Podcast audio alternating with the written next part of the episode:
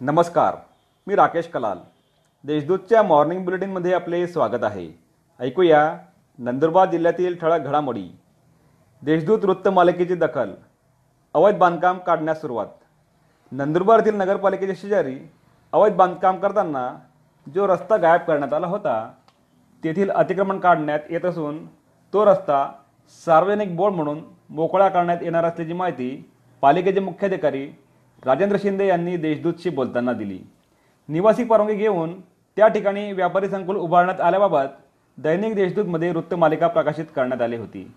या वृत्तमालिकेची दखल घेऊन ही कारवाई करण्यात आली आहे. डॉक्टर जयंत शाह यांची केंद्रीय समितीवर निवड. राष्ट्रीय स्तरावर कार्य करणाऱ्या चाइल्ड हेल्थ फाउंडेशन या बाल आरोग्य संस्थेच्या लसीकरण गैरसमज व नकारात्मकतेबाबत जागृती घडविणाऱ्या केंद्रीय समितीवर नंदुरबार येथील ख्यातनाम बालरोगतज्ञ डॉक्टर जयंत शाह यांची निवड करण्यात आली आहे. आंतरराष्ट्रीय ग्लोबल वॅक्सिन कमिटीवरही त्यांचे नाव पाठवण्यात आले आहे. संचारबंदी कालावधीत दुकानांच्या वेळेत वाढ.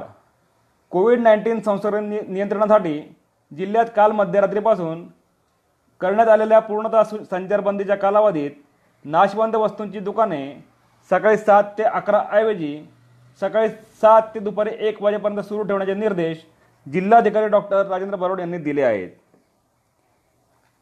संचारबंदी दरम्यान ई पास आवश्यक.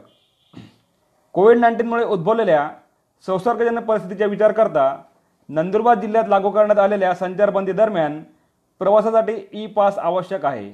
यासाठी E pass Nandurbar dot in या संकेतस्थळावर भेट द्यावी असे आवाहन जिल्हाधिकाऱ्यांनी केले आहे. आरोग्य कर्मचाऱ्यांसाठी ऑक्सिजन बेड आरक्षित करण्याची खासदार गावितांची मागणी.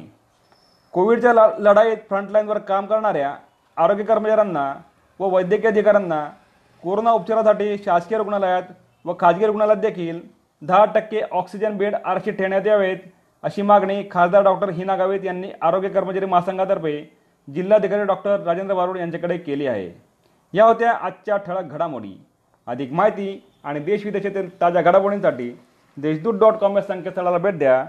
तसेच वाजत राहा दैनिक देशदूत धन्यवाद।